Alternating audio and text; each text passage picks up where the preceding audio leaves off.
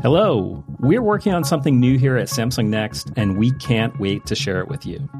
I'm Ryan Lawler, and all summer long, I'll be bringing you new episodes of What's Next, a podcast exploring the technology of tomorrow and what it means for us today. In each episode of What's Next, I'll chat with industry leaders working on the forefront of technologies like AR, IoT, blockchain, and machine learning. As head of content here at Samsung Next, I'm constantly on the lookout for companies building technology that will change the way we live, work, and interact.